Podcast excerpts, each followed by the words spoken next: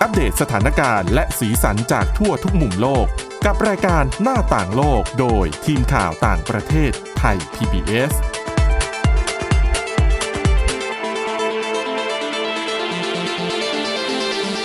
สวัสดีค่ะ ต้อนรับสู่รายการหน้าต่างโลกค่ะ มาอัปเดตสถานการณ์แล้วก็สีสันจากทั่วทุกมุมโลกกับทีมข่าวต่างประเทศไทย PBS ค่ะ ได้ทุกวันจันทร์ถึงวันศุกร์นะคะ อยู่กับคุณวินิษฐาจิตกรี แล้วก็ดิฉันทิพย์ตะวันเทระในยพงค์ค่ะ สวัสดีค่ะ สวัสดีค่ะ วันนี้ค่ะ วันศุกร์แต่เริ่มเรื่องแรกก็ยังคงเป็นเรื่องของสถานการณ์โควิด -19 อยู่อะนะคะ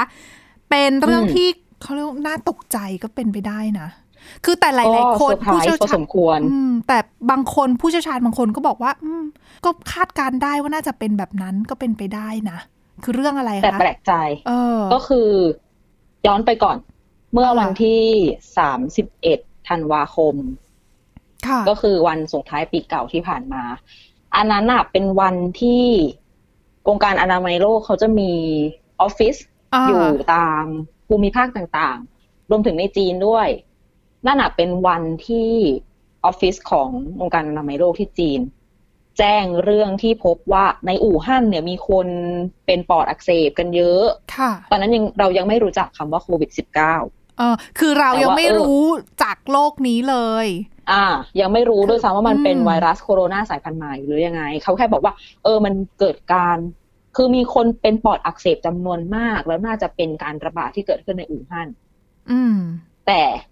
หลังจากนั้นก็ ค่ะ เราก็ค่อยๆทราบกันมาว่า เออมันเป็นเชื้อนี้นะ มันจะมี อ่า ต้นกำเนิดมาจากที่ตลาดซีฟู้ดอะไรก็ว่า เออซึ่ง ไป ตอนแรก ๆ ก็ยังไม่รู้ด้วยนะ ว่ามีการแพร่ระบาด ใช่ จากคนสู่คนได้น่ะ ถูกต้องแล้วก็ทีนี้การระบาดก็เกิดขึ้นในจีน อ่ ย้ายจุดศูนย์กลางไปฝั่งยุโรปอะไรตามที่เรา ค่ะ รายงานข่าวกันมาอย่างต่อเนื่องอะนะคะ แต่ว่าล่าสุดมีข้อมูลจากคุณหมอ ค่ะ ที่ฝรั่งเศส ค่ะ คือเดิมทีเนี่ย เราก็จะเข้าใจกันว่า ฝรั่งเศสก็อืมไม่ถึงกับเป็นประเทศแรกๆเนาะ ใช่ เพราะว่าคือถ้าพูดย้อนกลับไปช่วงการระบาดแรก ๆ เนี่ยก็คือที่จีนที่อู่ฮั่นที่เรารับทราบจากข่าวอะนะคะ ซึ่งเขาระบาดหนักๆเนี่ยก็ช่วงมกรามกราคม อืม ปลายมกราคมเนี่ยเริ่มรุนแรงแล้วจีนต้องเริ่มดำเนินมาตรการต่างๆ เรื่องของการปิดเมือง แล้วก็นำมา ใช่ สู่การที่ประเทศในยุโรปหลายประเทศ เลือกที่จะสั่งงดไม่ให้มีเที่ยวบินจากอู่ฮั่นมาที่ประเทศของเขาอะนะคะ อ่ะ ก่อนที่จะพบ แล้วก็ขการยายแพร่ระบาด เออ ถูกต้องขยายไปเรื่อยๆ ซึ่งตอนนั้นเนี่ย ว่า ทุกคน ใจี ยัง นและในเอเชีย ใช่ยังไม่พบว่าในยุโรปเนี่ยมี แต่ แต่ ปรา แร กฏ กๆจำได้ไหม ว่า มีข่าว อืม ก็คือมีชาวจีนอะไป ที่ฝรั่งเศสตั้งแต่ช่วงแรกๆเลย ใช่ ที่แบบ อ๋อเหมือนกรณีขเขาใช้ อง คำว่ บ้าน หนีออก เรา จากจีนอะ เออเหมือน ใช่ กรณีคล้ายๆบ้านเราที่นักท่องเที่ยวจากอู่ฮั่นมา จากที่จีนมาเที่ยวบ้านเราแล้วก็ติดเชื้อมา เหมือนหนีปิดเมืองไปอย่างเงี้ย อ่าค่ะ ไม่อยากถูกกัก ก็ ค่ะ เท่ากับว่าที่ผ่านมาเนี่ยเราทราบกันว่า ฝรั่งเศสพบเคสโควิด -19 คนแรกประมาณ น่าจะปลายปลายๆเดือนมกราคม อืม แต่ล่าสุดข้อมูลจากคุณหมอที่ฝรั่งเศสเนี่ยเป็นคุณหมออยู่ที่โรงพยาบาลในกรุงปารีส ค่ะ เขาบอกว่าจริง ๆแล้ว เจอผู้ป่วยที่เป็นโควิด -19 คนแรกเนี่ย ค่ะ ตั้งแต่ 27 ธันวาคม อืม ซึ่งมันก่อนที่ เกือบ สำนัก เดื งานขององค์การอนามัยโลกในจีนน่ะจะทราบเรื่องของ ด้วย โรค ซ้ำมัน ปอด นะ อัก คะ เสบ อ่า ใช่ อันนี้ก็คือแต่ว่าตอนนั้นอ่ะ ยังไม่มีใครรู้นะ เรื่องของเรื่องเกิดขึ้นก็คือ คุณหมอคนนี้ชื่อว่าดรอีฟคูเฮนนะคะ เขาก็รักษาผู้ป่วยที่มีอาการทางระบบทางเดินหายใจ หลายคน ตอนเนี้ย คุณหมอเขาค่อยๆเอาตัวอย่างของคนไข้เดิมๆที่รักษาหายกลับบ้านไปแล้วเนี่ย กลุ่มคนไข้ที่เป็นอาการแบบคล้ายๆ พวกไข้หวัดไข้หวัดใหญ่หรือว่าปอดอักเสบ คือตอน เนี่ย รักษา คุณหม ก็ ออะ เก็บเอาไว้ใช่ไหมเก็บ ใช่ เชื้อเอาไว้ เขาสวอปก็คือเก็บตัวอย่างเชื้อในจมูกในคออย่างเงี้ย เก็บไว้เสร็จเนี่ย คุณหมอเอามานั่งค่อยๆ นั่งตรว จ แล้วก็ ค่ะ เจอขยันมากเลยเนาะเจอ แต่ดีนะที่เก็บ คนไข้ เอาไว้อ่ะ เพราะอย่าง เออ น้อย ดิฉั ก็ นแปลกใจเหมือนกัน ตรวจ ว่า รู้ เขาน่าจะทำลายตัวอย่างทิ้งเมื่อคนไข้อาหารแล้วก็ออกไป ดิฉัน แล้ว คิดว่าเป็นในลักษณะที่เขาพบว่าอาการดูผิดปกติหรื รุ อน เป แร ล่า งหรือเปล่า คืออาการดูผิดปกติจากโรคที่คาดว่าน่าจะเป็น อืม เช่นอาจจะมีอาการคล้าย ไข้หวัดใหญ่ แต่ว่าก็ไม่ใช่ไข้หวัดใหญ่ ดัน นะ ไปมีปอดอักเสบ เอ อะไร อ อย่างงี้ เขาก็เลยอ่ะอ่ะเก็บตัวอย่างเอาไว้เผื่อ คือเรา ตรวจ อะ ในอนาคตละกัน อืม เข้าใจแหละถ้าจะเก็บประวัติอะแต่ว่า อืม ถือว่ารอบคอบมากที่เก็บตัวอย่างเอาไว้ด้วย ใช่ ทีนี้พอคุณหมอเอาตัวอย่างของคุณผู้ชายคนหนึ่งเขาเป็นชาวฝรั่งเศสเนี่ยแหละ อายุ 43 ปี ก็เป็นคนที่อาศัยอยู่ในปารีสเนี่ยแหละ ตอนนั้นอะช่วง 27 ธันวาคมปีที่ ค่ะ แล้วอะ ซึ่งตอนนั้น ผู้ เนี่ย ชายค ทั่วโลกยังไม่ยังมีการพูดถึง ยัง เรื่อง ไม่มี นี้ ใคร นะ รู้ เออ ยังไม่รู้เรื่องอิโนยังไม่รู้อิโนอิเนกัน ค่ะ ผู้ชายคนเนี้ยเขาก็เข้ามาแอดมิดที่โรงพยาบาล เพราะว่ามีอาการครบเลยนะ มี อืม ไอแห้ง เป็นไข้ อืม หายใจลำบาก ค่ะ แล้วก็ถึงขั้นปอดอักเสบก็มาแอดมิดคุณหมอคนนี้ก็รักษา รักษาจนหายเป็นปกติเรียบร้อย ก็ปล่อยออกจากโรงพยาบาลเขาก็กลับบ้านไปก็ไม่เกิดอะไรขึ้น ก็ไม่รู้ว่าเป็นอะไรก็นึก อืม ว่าเป็นไข้ ใช่ ธรรมดาหรือเปล่า ซึ่ง นะคะ เขาเข้ามารักษาในโรงพยาบาลเนี่ยหนึ่งเดือนก่อนหน้าที่เข้าใจว่าฝรั่งเศสมีผู้ป่วยคนแรกที่เป็นโควิด -19 ซึ่งจริง ๆ แล้วเนี่ย ผู้ชายคนเนี้ย คุณหมอเขาเอาตัวอย่างที่เก็บมาไปตรวจแล้ว พบว่า ค่ะ อาการที่เป็นมาทั้งหมดอะก็คือเป็นโควิด -19 จริง ก็คือเชื้อเนี่ยเป็นเชื้อโควิด -19 ที่ไปตรวจแล้วนะคะ ๆ ดังนั้นเราต้องทำความเข้าใจใหม่กันว่าผู้ป่วยโควิด -19 คนแรกในฝรั่งเศสไม่ได้เกิดขึ้นตอนปลายเดือนมกราคม แต่ว่าจริง ๆ มีมาตั้งแต่ 27 ธันวาคม อันนี้คือเท่าที่ทราบตอนนี้ อืม นะคะ แล้วก็ที่สำคัญคือคุณผู้ชายคนเนี้ยเขาไม่เคยเดินทางไปต่างประเทศพื้นที่เสี่ยงอะไรยังไง ช่วงนั้นคือเขาก็ คือไม่ได้ ใน เคยไปเมืองจีน ปารี มา ส ก่ นี่ อ แห น ละ อืม ถูกตอนนั้นพื้นที่ที่เป็นพื้นที่เสี่ยงก็มีแค่จีนใช่ไหม ใช่ อาจจะ ค่ะ ฮ่องกงเล็กๆน้อย อ่า ๆ ที่มีคนจากอู่ฮั่นเดินทางไปช่วงแรกๆ แหมแต่ว่า คุณ ป ผู้ชา ลาย ย คนเนี้ย ปีที่แล้วนะ คือปลายปี อืม ที่แล้วคือถ้าถ้าเป็นในลักษณะว่าเราพบการติดเชื้อหรือยัง เราก็ยังตรวจไม่พบ เราไม่รู้เรื่องไงตอนนั้นอะ ใช่ แล้วนอกจากนี้คือเขามีลูกสองคน ลูกอะก็ติดด้วยนะ มีอาการ อ๋อ เป็นโควิด -19 เหมือนกัน แต่ว่าก็คือป่วยแล้วก็รักษาหายเรียบร้อยแล้ว ในบ้านเนี่ยมีกันสี่คน มีคุณพ่อคุณแม่ คุณลูกสองคน คุณแม่เนี่ย คุณภรรยาของผู้ชายคนเนี้ย ค่ะ ไม่เป็นอะไรเลย อ๋อ เป็นแบบไม่แสดงอาการหรือเปล่า ก็ไม่รู้ เนี่ยแหละคือสิ่งที่ หรือเปล่า หมอตั้งคำถาม อ่าเพราะเขาสันนิษฐานว่าคุณภรรยาเนี่ยทำงานอยู่ที่ซูเปอร์มาร์เก็ตแห่งหนึ่งซึ่ง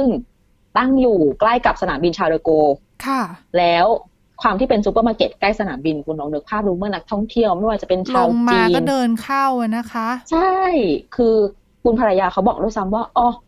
คน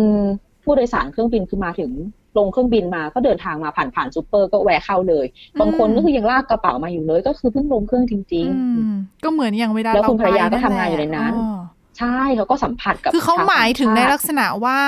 คุณภรรยาเนี่ยอาจจะไปติดจากชาวต่างชาติที่เดินทางเข้ามา ใช่ แล้วไม่ ใช่ แสดงอาการแล้วก็ไปแพร่ให้ ถูก กับสามีกับลูกอีกสอง นั่ คน น แหละ หรือเปล่า อันเนี้ยคือสิ่งที่แพทย์อะ อืม กำลังตั้งข้อสันนิษฐาน แต่ว่ายังไม่มีข้อสรุป คือเขาก็คิดว่า อ่า คุณผู้หญิงคนเนี้ยเป็นประเภทที่ว่า จะบอกว่ามีภูมิคุ้มกันก็ไม่ใช่หรอกเพราะเธอก็ ค่ะ เป็นพาหะถูกไหม อ่า แต่เป็นประเภทที่ไม่แสดงอาการ นั่นนะสิแล้วแล้วการแพร่ระบาดแบบเงียบๆแบบนี้อันตรายนะคะ เพราะว่า เนี่ย เรา ดิปฉันระเมิน เชื่ ส อว่า ถานการณ์ไม่ได้ไงแล้วก็ไม่รู้ตอนที่ตัวคุณตัวคุณสามีเนี่ยที่ติดเชื้อเนี่ยที่เข้าไปรักษาในโรงพยาบาล ไม่รู้ว่าตัวเองติดเชื้อโควิด -19 ไงก็ไปแพร่ต่อหรือเปล่า ตัวลูกๆล่ะ ก็ยังดีที่แพทย์อะไรเขาป้องกันกันก็เลย อ่า ไม่ได้เกิดอะไรที่รุนแรงขึ้น แล้วซึ่งไปตร ซึ่ง วจตอนนี้ก็ไม่ได้ด้วยนะ คือหมายถึงว่าตัวภรรยาว่าอะไรยังไง หาย อ๋อ น่าจะ คือก็มีสิทธิ์ที่จะมีเชื้ออยู่ในตัวไหมหรือว่าจะไม่มีเนื่องจากว่าเรื่องของกลุ่มคน เรา ที่ ก็ไม่รู้ว่าเขาติดมาจากไหน ไม่แสดงอา อยู่ การ ดีแหละ เออมันก็ไปตามไม่ได้อะณตอนนั้นมันยังคุณผู้ชายคน จริ นี้ งๆลัก เข้า ษ โร ณะ งพยาบาล 27 ธันวาคม ค่ะ คุณพยาลยาอาจจะเจอ มันก็ถึง 14 วันใช่ไหม อ๋อ ช่วง อาจจะก่อนหน้านั้นก็ เวลา ได้ window หรืออาจจะหลังคุณผู้ชายจะไปติดจากที่ใครมาหรือเปล่าแล้วไปติดภรรยาหรือเปล่าหรือยังไง ก็คือนัก เรา ท่อง ไม่ เที่ยว รู้ ก็เดินในเมืองก็เป็นไปได้เหมือนกันว่าไปเจอนักท่องเที่ยวคนอื่นก็ได้ เขาไม่จำเป็นต้องไปต่างประเทศก็ได้ เพ อื ราะ ม ปารีสก็ทั่วโลกก็ไปเที่ยวกันอยู่แล้ว ช่วง นั่นน่ะ ตอนนั้น สิ ก็เป็นคริสต์มาสพอดี เออ มีหลายข้อสันนิษฐานที่ยังไม่มีข้อสรุปแต่ว่าก็ถือว่าเป็นข้อมูลใหม่ว่าเออจริงๆมันอาจจะ เราอาจจะได้เจอกันกับมันเจ้าโรคเนี้ยมาก่อน เพียงแต่เราไม่รู้ตัว เข้าใจกันนะ เพราะก่อนหน้านี้หลาย ๆ ผู้เชี่ยวชาญจำนวนหนึ่งก็บอกว่าไม่แน่เนี่ย เจ้าโควิด -19 เนี่ยอาจจะแพร่ระบาดแบบเป็นภัยเงียบแบบที่เราไม่รู้เนี่ย ตั้งแต่ช่วงปลายปีที่แล้วอาจจะเป็นเร็วอย่างเร็วเลย อาจจะเป็นช่วงพฤศจิกายนด้วยซ้ อ่าก็เหมื ำ อน ในหลาย ๆ พื้นที่ ก่อ ไม่ว่าจะเป็นใน ข่ ยุโรปหรือว่าสหรัฐอเมริกาเอง อ่าน นะคะ ตั้งแต่ใน อืม อู่ฮั่นและที่น่าจะพบผู้ติดเชื้อ คน อืม แรกๆตั้งแต่กลางเดือนพฤศจิกายน พอได้ฟังข่าวนี้แล้วเริ่มไม่แน่ใจตัวเองติดหรือเปล่าแต่ ก็กลับมาที่ อ๋อ เหมือนในอินเทอร์เน็ต คิด ที่เขาโพสต์กันว่า เออคิด ฉัน กับ ติดห ตั รื ว อ เอ ยัง งนะ ติดหรือยัง ดิฉันว่าการตรวจให้ได้เยอะที่สุดเนี่ยก็ก็ถือว่าดีนะ แล้วก็จะได้รู้ แล้ว ตัวตรวจ เราเองด้วย แล้วก็จะได้สามารถปรับเรื่องของมาตรการต่างๆ เมื่อสถานการณ์เริ่มดีขึ้นใช่ เพราะผล ไม่ ตรวจ ชัร์ บางครั้งก็ไม่เที่ยงอืม ตอนนี้ก็ยังมีการพัฒนา ต้องตรวจหลายวิธี ชุดตรวจอยู่เหมือนกันนะคะ ให้มันมีประสิทธิ ค่ะ ภาพมากขึ้น เพราะว่าไม่ว่าจะเป็นเรื่องของการตรวจแอนติบอดีอะไรเงี้ย เราก็ยังด้วยความเป็นโรคใหม่แหละ มันก็ยากอะว่าเรา เรื่ เคยองของรายละเอียด สมมุติเราเคยรับเชื้อแล้ว หายแล้วจะไม่เป็นอีก อ่า ไหมก็ไม่รู้ไง เป็นอันนี้เป็นอีก เขาบอกว่าไม่ไม่ใช่ว่าป่วยแล้วจะไม่เป็นอีกเหมือนมีผู้เชี่ยวชาญออกมาบอก เมื่อสัปดาห์ที่แล้วแล้วล่ะว่า อืม ไม่ใช่ว่าติดโควิด -19 แล้วจะไม่ติดอีกนะ ยังต้อง อืม ระวังกันต่อไป ก็ต้องระมัด คือ ระ ไม่ วัง ใช่แบ ตั บ ว อิ เอ สุ ง กอิสั นะ ยที่เป็ ไม่ น ใช่ แค่ครั้งเดียวอ่ะ ไม่ใช่ว่า อ่า ระมัดระวังคือเพื่อตัวเองด้วยแล้วก็เพื่อคนรอบๆข้างเราด้วยอะนะคะ ค่ะ ค่ะ เดี๋ยวเรามาต่อในช่วงที่ 2 นะคะ ยังคงมีเรื่องของโควิด -19 ค่ะ แต่โยกไปกันที่สหรัฐอเมริกาเป็นการปรับตัวเลขคาดการณ์ผู้เสียชีวิตที่เพิ่มสูงขึ้นเกือบ 2 เท่าค่ะ เดี๋ยวมาติดตามรายละเอียดในช่วงที่ 2 ค่ะ พักกันสักครู่ค่ะ หน้าต่างโลกโดยทีมข่าวต่างประเทศไทย PBS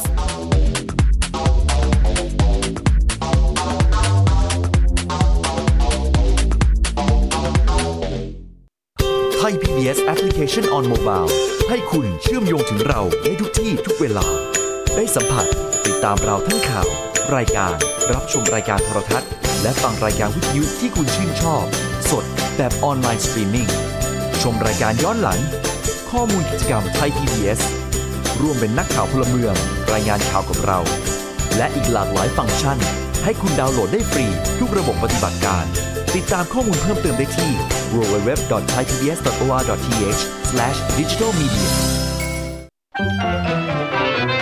สบัดจินตนาการ สนุกกับเสียง เสริมสร้างความรู้ในรายการ เสียงสนุก ทุกวันจันทร์ถึงวันศุกร์เวลา 16 นาฬิกาถึง 17 นาฬิกา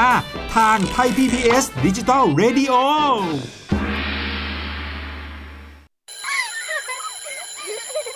โรงเรียนเลิกแล้วกลับบ้านพร้อมกับรายการ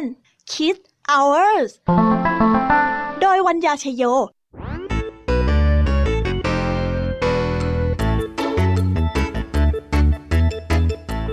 พบกับนิทานคุณธรรมสอนใจ กับครูไหวใจดี ว่า ไม่ควรเชื่อคำพูดของคนพลาน นอกจากนี้ ลุงทองดีกับเจ้าจ้อยยังมีนิทานสุภาษิตมาเล่าให้ฟัง นี่พวกเอ็งเนี่ยนะ มันลิงหลอกเจ้ากันจริง ทั้งยังมีนิทานเด็กดี และพี่ยามี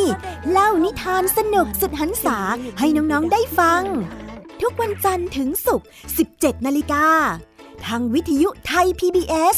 www.thaipbsradio.com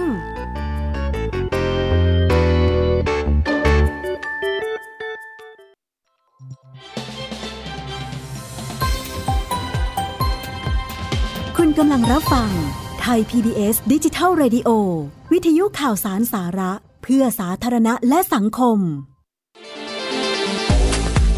หน้าต่างโลกโดยทีมข่าวต่างประเทศไทย PBS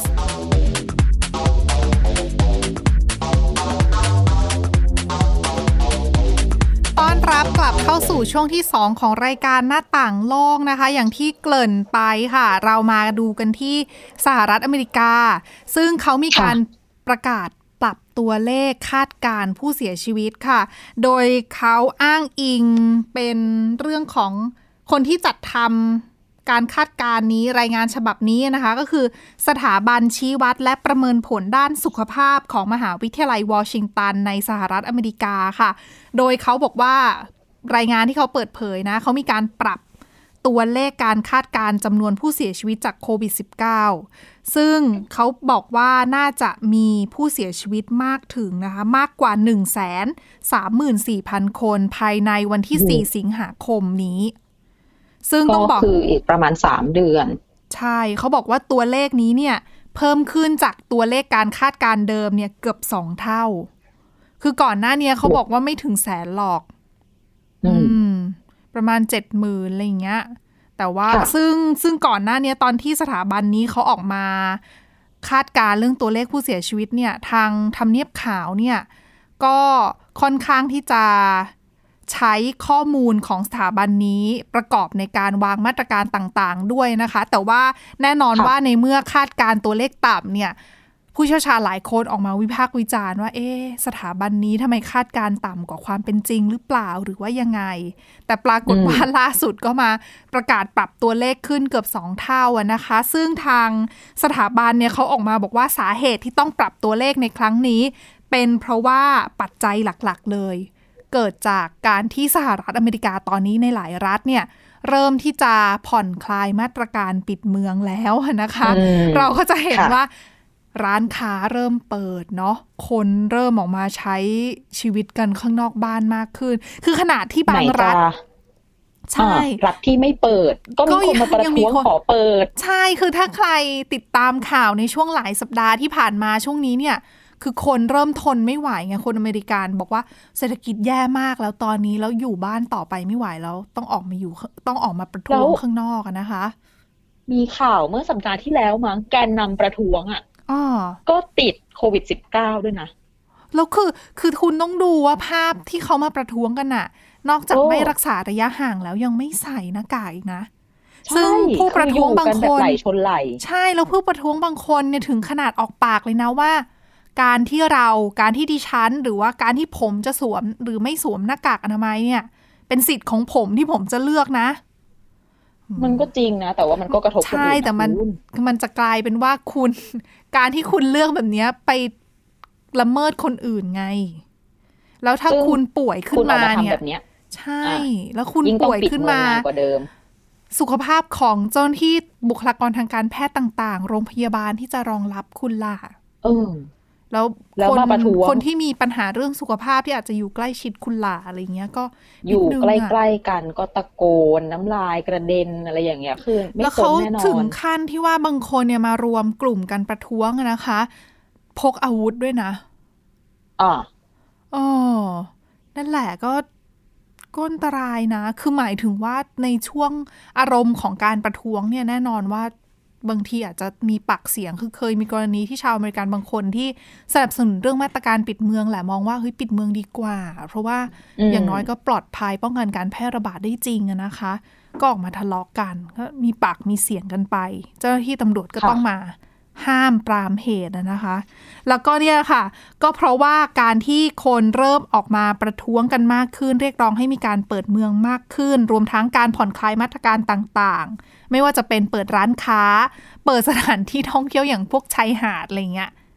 เอออ ก็เลยแล้วก็มีคนเดินทางกันเยอะมากขึ้นในช่วงนี้เนี่ยเขาก็เลยมองว่าทางคนนักวิจัยนะคะเขาเลยมองว่าปัจจัยเหล่านี้เป็นปัจจัยหลักๆเลย ที่ทำให้อัตราการเสียชีวิตเนี่ยน่าจะเพิ่มสูงขึ้นได้ ค่ะ แล้วบางโมเดลของนักวิจัยบางกลุ่มเนี่ยเขาบอกถึงขั้นที่ว่าอาจจะมีผู้เสียชีวิตในสหรัฐอเมริกานะ สูงถึง 3,000 คนต่อวัน ไปจนถึงเดือนหน้า คือตอนนี้ ก็คูณ ตัวเลข ไป ผู้เสียชีวิต 30วัน เนี่ย เลยเจ็ดหมื่นไปแล้วนะ คือเลยไป อืม เออเลยเจ็ดหมื่นไปแล้ว แล้ ไป ว ไกลแล้ว เออแล้วคือจะยังไงแล้วคือเพิ่มขึ้น 3,000 คน คือเขาประเมินว่า 3,000 คนต่อวันเนี่ย ไปจนถึงเดือนหน้าก็ ก็เพิ่มอีกตั้งเท่าไห ก็ ร่ เกือบแสนคน เออแล้วเขาบอกว่าที่น่าจับตามองตอนนี้นะคะ ตัวเลขผู้ติดเชื้อเอ่ยอะไรเอ่ยที่กำลังเพิ่มสูงขึ้นนอกจากในพื้นที่ทางแถบมิดเวสแล้วเนี่ยที่มีการเขาเรียกว่าอะไรคนเริ่มไม่อยู่จากไม่อยู่ในบ้านเนี่ยมากขึ้นเนี่ย ก็เริ่มเห็นตัวเลขที่ติดเชื้อการแพร่ระบาดที่เพิ่มมากขึ้นแถบมิดเวส นอกจากนี้ก็ยังมีในรัฐฟลอริดานะคะ โคโลราโด อินเดียนาเนบาสกา แล้วก็เซาท์แคโรไลนาเขาบอกเนี่ย บรรดารัฐเหล่านี้น่าจับตามอง เพราะว่า เรื่องของการไม่รักษาระยะห่างทางสังคมการเดินทางของประชาชนเนี่ยมีเพิ่มมากขึ้น ในช่วงที่ผ่านมาเลยล่ะ ก็เห็นชัดเลยว่าถ้าที่ไหนไม่ระวังที่นั่นก็เพิ่มนั่นเอง ใช่ คือ คือหลาย ๆ คนก็ออกมาเตือนตั้งแต่ก่อนหน้านี้แล้วอะนะคะ ซึ่งอย่างที่บอกไปว่าวิธีจะป้องกันได้ก็ตรวจนั่นแหละ การตรวจเชื้อตรวจให้เยอะ จริง ๆ มันก็ไม่ยากนะ ใส่หน้ากากเป็นระยะห่างมันไม่ได้มันไม่ได้ยากขนาดนั้นอะ อืม ก็ แต่มันต้อง จริ เปลี่ยนวิถีชีวิตใหม่ ใช่ นิดนึง บางทีคนไม่อยากจะเปลี่ยนไงแล้วรู้สึกว่าเอ้ยไม่ตึกที่น่า เป็น จับ สิทธิ์ ตา ของฉันเป็นเสรีภาพของฉัน เที่น่าจับตามองอีกอย่างหนึ่งก็คือ ส่วนคนจำนวนไม่น้อยที่ออกมาประท้วงเป็นผู้สนับสนุนของโดนัลด์ทรัมป์ประธานาธิบดีสหรัฐอเมริกานะคะ ก็มีทัศนคติคล้ายๆกัน อ่านี่ขนาด รู้สึก ว่า ว่ามันไม่ ผู้นำสหรัฐเขาออกมาปรับตัวเลขของเขาเองแล้วด้วยนะการคาดการณ์เสียชีวิตเนี่ย คือก่อนหน้าเนี้ยเขาบอกว่าน่าจะสักไม่ถึงแสนหรอกใช่ไหมแล้วเมื่อไม่ จ้า กี่วันที่ผ่านมาเขาบอกว่าคือ บอกว่าน่าจะสูงถึงหนึ่งแสนนะ แน่นอนละเพราะว่าตัวเลขผู้เสียชีวิตนะณตอนที่เขาพูดเนี่ย มันใกล้แล้ว มันเลย มันเลยแล้วมันเลยที่เขาคาดการณ์ไปแล้ว ก็เลยต้องปรับตัว เล เลย ข ข ข อ อง ง เดิ ตัวเอมมาง แล้วก็เลยต้องเปลี่ยน ใช่ ใหม่ ใช่เออ โอ้ เราก็จะไปโจมตีผู้นำสหรัฐก็ไม่ดีนะ อันนิดนึงนิดนึง ขอนิดนึง ขอนิดนึง เห็นมันเป็นเรื่องธรรมดาไปหน่อ ค่ะ ย แล้วก็การที่พอเริ่มผ่อนคลายมาตรการนะคะ อย่างที่บอกว่า ก็ควรที่จะรักษาระยะห่าง ควรที่จะสวมหน้ากากใช่ไหมแต่ว่า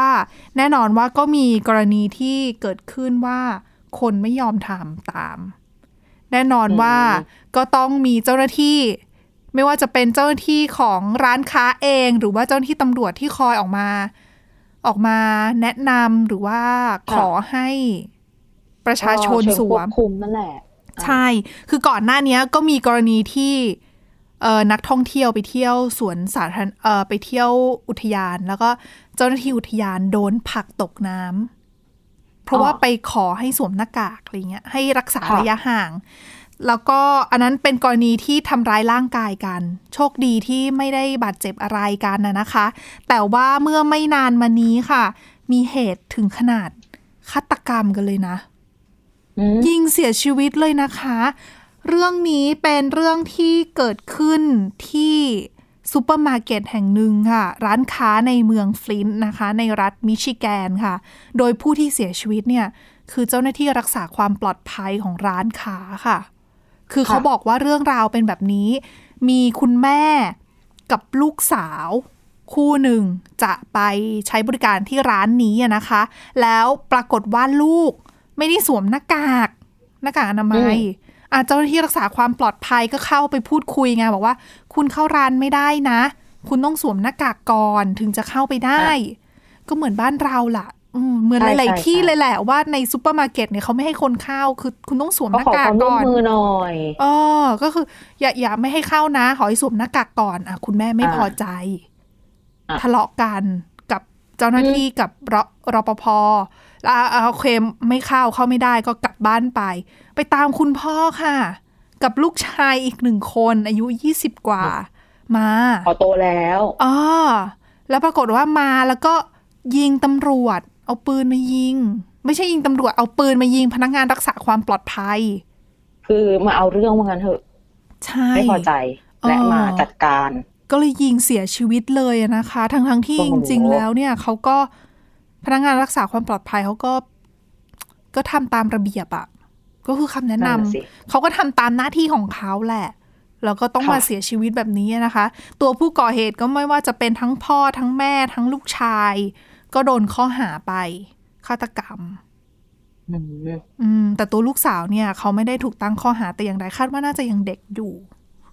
แล้วก็ไม่น่ามีส่วน ไม่ รู้เห็น อืมใช่ นั่นแหละก็ก็เป็นเรื่องที่เกิดขึ้นเป็นเรื่องน่าเสียใจนะ น่าเศร้า ซึ่ง แล้วก็เป็นเรื่องที่ไม่ควรจะเกิดขึ้นน่ะ ืม ทัศนคติของคนนี่สำคัญมาก อืม คือ ใน ยัง การป้องกันโรคในส่วนของความปลอดภัยของคนอื่น สังคมโดยรวม จริงค่ะ และนี่คือเป็นอีกหนึ่งเป็นอีกเพียงแค่ตัวอย่างหนึ่งอะที่เกิดขึ้นในสหรัฐอเมริกาจริงๆแล้ว อาจจะมีหลาย ๆ เคสที่เกิดขึ้นที่เราไม่ได้รับรู้ ก็เป็นไปได้ ซึ่งการที่มาใช้ความรุนแรงการข่มขู่แบบเนี้ยเขาบอกว่า เกิดขึ้นในหลายรัฐในหลายเมืองนะ นอกจากนี้เนี่ย ถึงขนาดที่ทำให้รัฐบาลท้องถิ่นบางรัฐบาลเนี่ย ถึงขนาดต้องปรับลดมาตรการ ที่บังคับใช้ในในพื้นที่ของตัวเองอะคือเดิมอาจจะมีคำสั่งให้สวมหน้ากากเวลาเข้าไปในร้าน พออ ม พนักงานร้านโดนข่มขู่โดนคุกคามมากๆเข้าเนี่ย เจ้าหน้าที่รัฐกลับต้องไปลดมาตรการนั้นลงอะ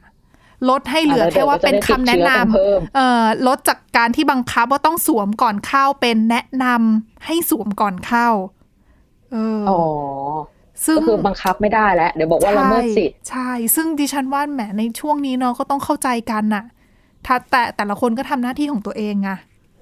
แล้วก็เห็นขั้วตรงข้ามกันนะ อย่างสหรัฐอเมริกาแนวทางการปฏิบัติเกี่ยวกับสิทธิ กับฝั่งเกาหลีใต้ก็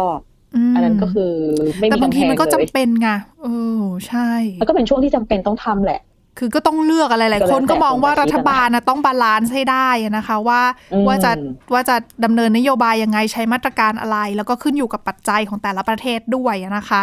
และนี่คือทั้งหมดของรายการหน้าต่างโลกในวันนี้นะคะ กลับมาพบกับพวกเราได้ใหม่นะคะ ทุกวันจันทร์ถึงวันศุกร์ค่ะ สามารถฟังรายการได้ที่ www.thaipbspodcast.com ค่ะ หรือว่าฟังผ่านพอดแคสต์ได้ทุกช่องทางนะคะ โดยค้นหาคำว่าหน้าต่างโลกค่ะ วันนี้คุณวิถาจิตกรีดิฉันทิพย์ตะวันเทระได้พงศ์แล้วก็ทีมงานลาไปก่อนสวัสดีค่ะ สวัสดีค่ะ Thai PBS podcast. View the world via the voice.